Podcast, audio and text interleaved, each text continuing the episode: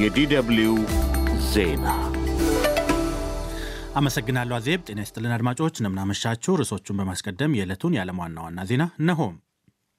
መንግስት ኢትዮጵያ ውስጥ ታጥቆ ከመንግስት ጋር ከሚዋጉ ኃይሎች ጋር ለመነጋገርና ለመወያየት ፍላጎት እንዳለው ጠቅላይ ሚኒስትር አብይ አህመድ አስታወቁም። ጠቅላይ ሚኒስትሩ ሸኔም ሆነ በአማራ ክልል ያሉ ታጣቂ ኃይሎች መሳሪያቸውን አስቀምጠው በሰላም ውይይት እንዲያደርጉ አሁንም መንግስት ፍላጎት አለው ብለዋል።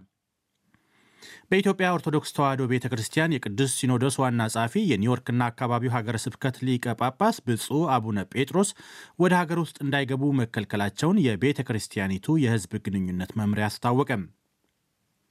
ምዕራባዊ ደቡብ ሱዳን ውስጥ የግጦሽ መሬትና ሌሎች የተፈጥሮ ሀብቶችን ለመቆጣጠር አዲስ በተቀሰቀሰ ግጭት ከ26 በላይ ሰዎች ተገደሉ። የዩናይትድ ስቴትሱ የውጭ ጉዳይ ሚኒስትር አንቶኒ ብሊንከን ለጋዛው ቀውስ ሌላ ዙር መፍትሄ ፍለጋ ግብፅ ካይሮ ገቡ። ብሊንከን ዛሬ ካይሮስ ከግብፁ ፕሬዝደንት አብዱል ፈታህ አልሲሲ ጋር የጋዛው ቀውስ እንዲያበቃ አዲስ የተኩስ አቁም እንዲደረስ ብሎም ዘላቂ ልባት በሚያገኝበት ሁኔታ ላይ መክረዋል። የሁቲ አማጽያን በአሜሪካና ብሪታንያ መርከቦች ላይ ጥቃት መፈጸማቸውን ዛሬ አስታወቁ። አማጽያኑ እንዳሉት በቀይ ባህር ላይ በነበሩ የአሜሪካና ብሪታንያ መርከቦች ላይ ሁለት የተለያዩ ጥቃቶችን ፈጽመዋል። ዜናውን በዝርዝር መንግስት ኢትዮጵያ ውስጥ ታጥቀው ከመንግስት ጋር ከሚዋጉ ኃይሎች ጋር ለመነጋገርና ለመወያየት ፍላጎት እንዳለው ጠቅላይ ሚኒስትር አብይ አህመድ አስታወቁም። ጠቅላይ ሚኒስትሩ ሸኔም ሆነ በአማራ ክልል ያሉ ታጣቂ ኃይሎች መሳሪያቸውን አስቀምጠው በሰላም ውይይት እንዲያደርጉ አሁንም መንግስት ፍላጎት አለው ብለዋል። በጠመንጃና በአፈሙዝ ከእንግዲህ በኋላ ስልጣን መያዝ አይቻልም ያሉት ጠቅላይ ሚኒስትር አብይ መንግስት ህግ ማስከበርን አጠናክሮ እንደሚቀጥል ሆኖም በዚህ ሂደት ለሰላም ፍላጎት ካለ መንግስታቸው ዝግጁ መሆኑን ዛሬ ከህዝብ ተወካዮች ምክር ቤት አባላት ለቀረቡላቸው ጥያቄዎች በሰጡት ማብራሪያ ተናግረዋል። የሰላም ጥሪው በተደጋጋሚ ተጠርቷል። አሁንም ሸኔም በአማራ ክልል የሚንቀሳቀሱ ጽንፈኛ ኃይሎችም በሰላም በውይይት መሳሪያቸውን አስቀምጠው ሰላማዊ ፖለቲካ ትግል ማድረግ እንዲችሉ የፌዴራል መንግስትም የክልል መንግስታትም ዝግጁ መሆናቸውን በድጋሚ ማረጋገጥ ፈልጋል። የትግራይ ጦርነት ካባራ በኋላ ቀደም ሲል በኦሮሚያ ክልል የነበረው ግጭት ጦርነት ተጠናክሮ ሲቀጥል በአማራ ክልል በፋኖ ታጣቂዎችና በመንግስት ኃይሎች መካከል የተቀሰቀሰው ግጭት ብርቱ ሰብአዊና ቁሳዊ ውድመት እያስከተለ ነው። በተለይ በአማራ ክልል መንግስት ህግ ለማስከበር በሚል ለስድስት ወራት ተግባራዊ ሲያደርግ የነበረውን የአስቸኳይ ጊዜ አዋጅ ለሌላ ተጨማሪ አራት ወራት እንዲቀጥል መወሰኑን ከሰሞኑ ተዘግቧል።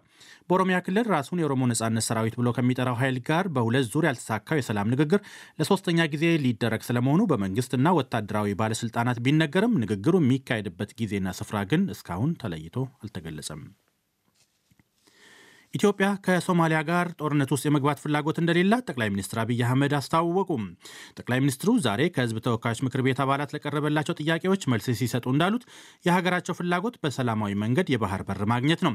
የጎረቤት ሶማሊያን ሰላም ለማስጠበቅ በሺ የሚቆጠሩ ኢትዮጵያውያን ተሰውተዋል ያሉት አብይ የሶማሊያ መንግስት ከኢትዮጵያ ጋር የመጋጨት ፍላጎት ያለው እንደማይመስላቸው፣ ነገር ግን ግጭቱን የሚፈልጉ የውጭ ኃይሎች ሶማሊያን በእጅ አዙር መጠቀም እንደሚፈልጉ ጠቁመዋል። የሶማሊያ መንግስት ከኢትዮጵያ ጋር መጋጨት ፍላጎት ያለው አይመስለኝም ስገምት። ግን ፍላጎት ያላቸው ኃይሎች ሶማሊያን እንደ proxy መጠቀም ይፈልጋሉ። ለዛ ደግሞ እኛ አንመችም። በሶማሊያ ወንድሞቻችን ላይ ምንም አይነት የከፋ ነገር ለማድረግ ለመናገርም ለማድረግም ዝግጁ አይደለም። ኢትዮጵያና ሶማሌላንድ የባህር በር ሰጥቶ እውቅና የመቀበል መግባቢያ ስምምነት ከተፈራረሙ ከአንድ ወር ቢያልፍም አሁንም ድረስ የመግባቢያ ስምምነቱ ሰነድ ይዘት ዝርዝር ይፋ አልተደረገም። ሶማሌላንድ ለኢትዮጵያ የባህር ኃይል ጦር ሰፈር ስትሰጥ በምትኩ ከኢትዮጵያ የሀገርነት እውቅና እንዲሰጣት ትሻለች። ጠቅላይ ሚኒስትር አብይ የህዳሴ ግድብን በተመለከተ ባነሱት ሌላ ሀሳባቸው መንግስታቸው የግብፅን ስጋት ለማስወገድ መስራቱን ተናግረዋል። ኢትዮጵያ ወደፊትም የተፈጥሮ ሀብቷን ለግብፅ ማጋራቷን ትቀጥላለች ያሉት አብይ ነገር ግን ግብፅ የኢትዮጵያን ጥቅምና ፍላጎት ልታከብር ይገባል ብለዋል። በኢትዮጵያ ኦርቶዶክስ ተዋሕዶ ቤተ ክርስቲያን የቅዱስ ሲኖዶስ ዋና ጸሐፊ የኒውዮርክና አካባቢው ሀገረ ስብከት ሊቀ ጳጳስ ብፁዕ አቡነ ጴጥሮስ ወደ ሀገር ውስጥ እንዳይገቡ መከልከላቸውን የቤተ ክርስቲያኒቱ የሕዝብ ግንኙነት መምሪያ አስታወቀም። መምሪያው በማህበራዊ መገናኛ ዘዴ ገጹ እንዳለው ብፁዕ አቡነ ጴጥሮስ በአሜሪካ የነበራቸውን ሐዋርያዊ አገልግሎት ጨርሰው አዲስ አበባ ቦሌ ዓለም አቀፍ አውሮፕላን ማረፊያ ሲደርሱ እንዳይገቡ ተከልክለዋል። የቤተ ክርስቲያኒቱ የሕዝብ ግንኙነት መምሪያ አክሎም አቡነ ጴጥሮስ ቦሌ ዓለም አቀፍ አውሮፕላን ማረፊያ ውስጥ እንደሚገኙ ጠቅላይ ጽሕፈት ቤቱ በአየር መንገድ አቀባበል ለማድረግ በተገኘበት ወቅት ማረጋገጡን ገልጧል። አቡነ ጴጥሮስ ከሳምንታት በፊት በቋሚ ሲኖዶስ እውቅና ወደ አሜሪካ መጓዛቸውን ያስታወሰው የሕዝብ ግንኙነት መምሪያው ብፁዕነታቸው ወደ አሜሪካ ከመመለሳቸው በፊት የሚመለከተው የመንግስት አካል በቤተ ክርስቲያኒቱ ውስጥ ያለባቸውን ከፍተኛ የሥራ ኃላፊነት ግምት ውስጥ በማስገባት ወደ ሀገር ውስጥ እንዲገቡ እንዲፈቀድላቸው ቤተ ክርስቲያኒቱ ጥሪ ታደርጋለች ሲልም አመልክቷል። ዶች ቬለ ከቤተ ክርስቲያኒቱ የሕዝብ ግንኙነት ተጨማሪ መረጃ ለማግኘት ያደረገው ጥረት ለዛሬ አልተሳካም። ይህ ዶች ቬለ ነው። ምዕራባዊ ደቡብ ሱዳን ውስጥ የግጦሽ መሬትና ሌሎች የተፈጥሮ ሀብቶችን ለመቆጣጠር አዲስ በተቀሰቀሰ ግጭት ከ26 በላይ ሰዎች ተገደሉ። ግጭቱ የተቀሰቀሰው የሀገሪቱ ፕሬዚዳንትና ተቀናቃኝ ምክትላቸው በሀገሪቱ ውስጥ የሚካሄዱ የእርስ በርስ ግጭቶች እንዲያበቁ ጥሪ እያስተላለፉ ባሉበት ወቅት ነው። ትናንት ሰኞ በተቀሰቀሰው አዲስ ግጭት ስምንት የጸጥታ ኃይሎችና አስር ሰላማዊ ሰዎች መገደላቸውን የአካባቢው ባለሥልጣናት ተናግረዋል። በምዕራባዊ የአገሪቱ ክፍል ዋራፕ ግዛት የሚንቀሳቀሱ ታጣቂ ወጣቶች ከምዕራብ ኤልጋዛል እና ከአቤ ግዛት ተቀናቃኞቻቸው ጋር ካለፈው ሳምንት አንስቶ በተፈጠረ ግጭት የሟቾች ቁጥር ከ150 መሻገሩን ባለሥልጣናቱ አስታውቀዋል። ከሱዳንና ደቡብ ሱዳን በተውጣጡ ባለሥልጣናት የሚተዳደረውን አካባቢ መሬትና የተፈጥሮ ሀብቱን ለመቆጣጠር በታጣቂዎች መካከል እየተደረገ ያለው ግጭት እንዳይስፋፋ ማስጋቱን ሮይተርስ የዜና ወኪል ዘግቧል። የዩናይትድ ስቴትሱ የውጭ ጉዳይ ሚኒስትር አንቶኒ ብሊንከን ለጋዛው ቀውስ ሌላ ዙር መፍትሄ ፍለጋ ግብፅ ካይሮ ገቡ። ብሊንከን ዛሬ ካይሮ ውስጥ ከግብፁ ፕሬዚደንት አብዱልፈታህ አልሲሲ ጋር የጋዛው ቀውስ እንዲያበቃ አዲስ የተኩስ አቁም እንዲደረስ ብሎም ዘላቂ እልባት በሚገኝበት ሁኔታ ላይ መክረዋል። የእስራኤል ሐማስ ጦርነት ከተቀሰቀሰ ካለፈው መስከረም መጨረሻ አንስቶ ብሊንከን ለአምስተኛ ጊዜ ወደ መካከለኛው ምስራቅ ተጉዘዋል። የውጭ ጉዳይ ሚኒስትሩ ወደ ግብፅ ከማምራታቸው በፊት ከሳዑዲ አረቢያው አልጋውራሽ መሐመድ ቢን ሳልማን ጋር ተነጋግረዋል። በጋዛ የተኩስ አቁም ተደርጎ ታጋቾች በሚለቀቁበት ሁኔታ ላይ የአካባቢውን ሀገራት ይጫናሉ ተብሎ የሚጠበቀው የውጭ ጉዳይ ሚኒስትሩ የግብፅ ጉዟቸውን ሲያጠናቅቁ ወደ ቃጣር እንደሚጓዙ ይጠበቃል። በመጨረሻም እስራኤልና ፍልስጤም የዚህኛው የጉዟቸው መዳረሻ ይሆናል ተብሎ ይጠበቃል። ይህ በእንዲህ እንዳለ ጋዛ ውስጥ እየተካሄደ ባለው ብርቱ ጦርነት ባለፈው 24 ሰዓታት ውስጥ ብቻ 107 ሰዎች መገደላቸውን የጋዛው የጤና ሚኒስቴር አስታውቋል።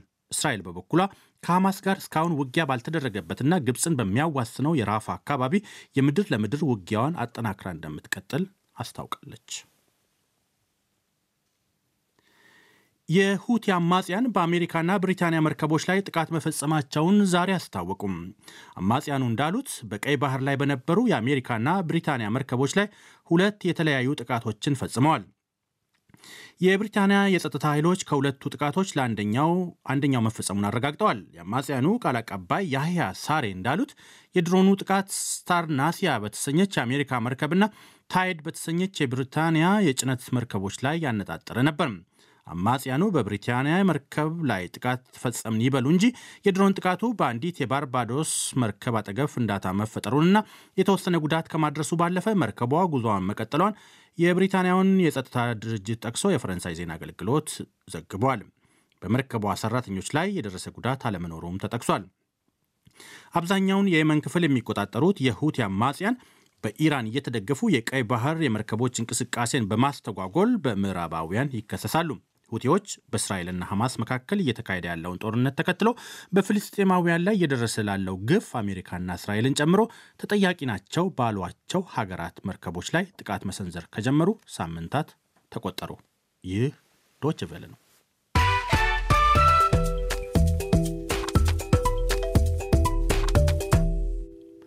አድማጮች ዜናውን ለማብቃት ርዕሶቹን አንድ አፍታ ላስታውሳችሁም። መንግስት ኢትዮጵያ ውስጥ ታጥቆ ከመንግስት ጋር ከሚዋጉ ኃይሎች ጋር ለመነጋገርና ለመወያየት ፍላጎት እንዳለው ጠቅላይ ሚኒስትር አብይ አህመድ አስታወቁም። ጠቅላይ ሚኒስትሩ ሸኔም ሆነ በአማራ ክልል ያሉ ታጣቂ ኃይሎች መሳሪያቸውን አስቀምጠው በሰላም ውይይት እንዲያደርጉ አሁንም መንግስት ፍላጎት አለው ብለዋል። በኢትዮጵያ ኦርቶዶክስ ተዋሕዶ ቤተ ክርስቲያን የቅዱስ ሲኖዶስ ዋና ጸሐፊ የኒውዮርክና አካባቢው ሀገረ ስብከት ሊቀ ጳጳስ ብፁዕ አቡነ ጴጥሮስ ወደ ሀገር ውስጥ እንዳይገቡ መከልከላቸውን የቤተ ክርስቲያኒቱ የሕዝብ ግንኙነት መምሪያ አስታወቀም። ምዕራባዊ ደቡብ ሱዳን ውስጥ የግጦሽ መሬትና ሌሎች የተፈጥሮ ሀብቶችን ለመቆጣጠር አዲስ በተቀሰቀሰ ግጭት ከ26 በላይ ሰዎች ተገደሉ። የዩናይትድ ስቴትሱ የውጭ ጉዳይ ሚኒስትር አንቶኒ ብሊንከን ለጋዛው ቀውስ ሌላ ዙር መፍትሄ ፍለጋ ግብፅ ካይሮ ገቡ። የሁቲ አማጽያን በአሜሪካና ብሪታንያ መርከቦች ላይ ጥቃት መፈጸማቸውን ዛሬ አስታወቁ። አማጽያኑ እንዳሉት በቀይ ባህር ላይ በነበሩ አሜሪካና ብሪታንያ መርከቦች ላይ ሁለት የተለያዩ ጥቃቶች ተፈጽመዋል። ዜናው በዚሁ አበቃ። ጤና ይስጥልኝ።